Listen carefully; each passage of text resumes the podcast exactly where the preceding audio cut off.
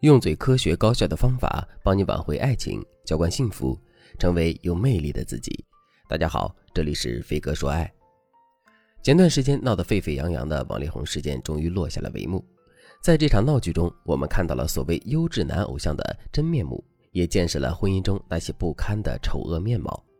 其实回头想想，如果当初王力宏不逼李静蕾离婚，彻底与李静蕾撕破脸的话，那这场闹剧应该就不复存在了，王力宏也不会沦落到如今人人喊打的局面。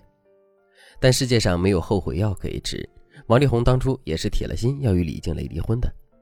你想想，王力宏结了婚又不想负责任，还贪恋着外面的花花世界，在这种欲望的驱使下，他当然会想和李静蕾离婚，回归曾经自由自在的单身生活呀。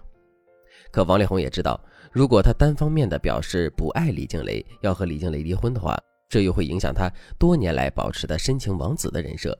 所以王力宏就想先通过一些手段来逼李静蕾答应他的离婚要求，等到离婚已成定局后，他再以感情不和聚少离多的官方理由来为自己掩盖事实的真相。王力宏的这种分手套路就是一种典型的预谋型分手。在现实生活中，有很多男人单方面想分手，但他们却会因为各种原因不敢公开跟女人说我不喜欢你了，我要和你分手这种话。比如说一些很在乎自己形象的男人，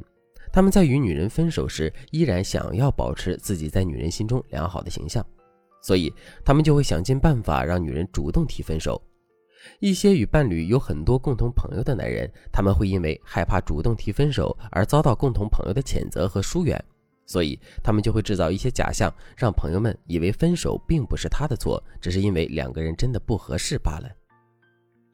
那么问题来了，如果这些男人想要达成自己的目的，他们就势必要想尽办法来完成这一场预谋型的分手骗局。而他们会用什么样的方法呢？通常来说，预谋型分手的人会使用挑剔和冷暴力这两种方法。我们先来看看挑剔式的预谋型分手是什么样的。如果男人想和你分手又不想闹得很难看的话，那男人就会在与你相处的过程中为你制定很多的条款规则，一旦你不小心违反了一条，他就会表现出自己的痛苦，然后无限把这种痛苦放大，接着又把你的这种小错误演变成你们根本不适合在一起的大问题，顺理成章的跟你说分手。学员小夏就遇到了这种挑剔式的预谋型分手。小夏和男友是相亲认识的，两个人的亲戚朋友都很熟悉，所以当小夏男友不想和小夏在一起时，他就因为不想让亲朋好友认为他是个渣男，而对小夏使用了预谋型的分手方式。那么他是怎么做的呢？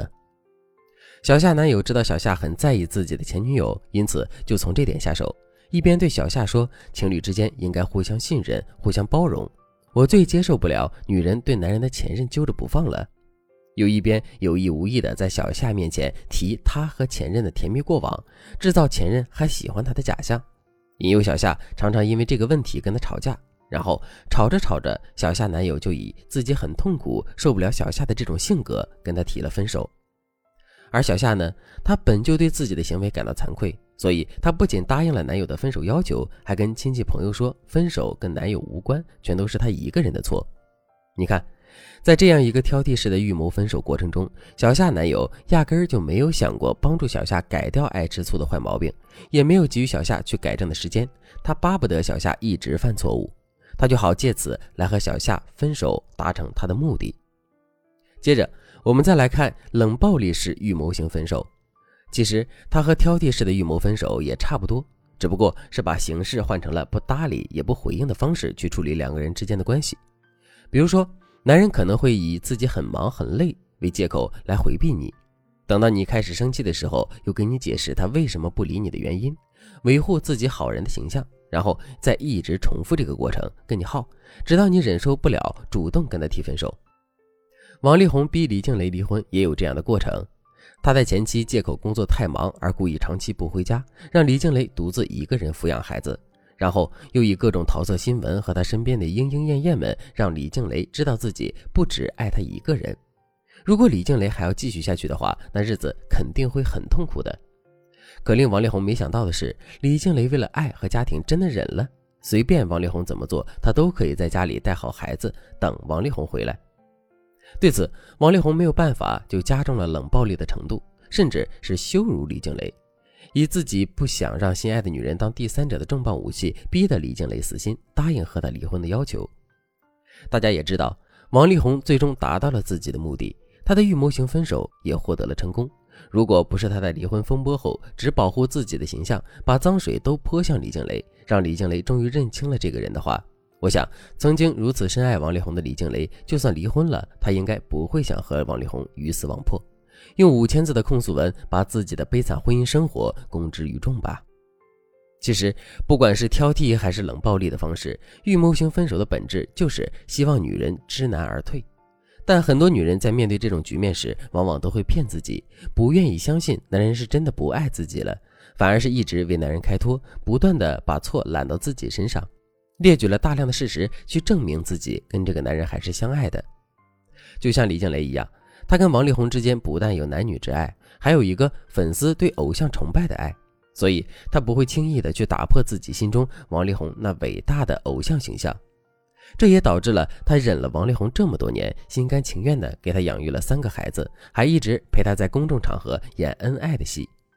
但并不是所有使用预谋型分手的男人都会像王力宏这样的渣，有些男人可能只是因为他当时找不到和伴侣继续下去的理由，感到疲惫，处于一个十分迷茫的状态，他才会想到和伴侣分开。但同时他也知道，如果自己直接提分手的话，这样不仅会伤害到女人，女人也不会轻易的答应他，所以他才会想到通过预谋型分手的方式来和伴侣分开。对此，如果你也遇到了相同的状况，但不知道男人的预谋型分手是出于好心还是坏心的话，那你可以添加微信文姬80，文姬的全拼80，来获得导师的专业指导。好了，今天的内容就到这里了。关于如何挽回男人这种预谋型分手的方法，老师将在下一节中告诉大家。想知道怎么做的朋友，一定要记得准时收听哦。我们下期再见。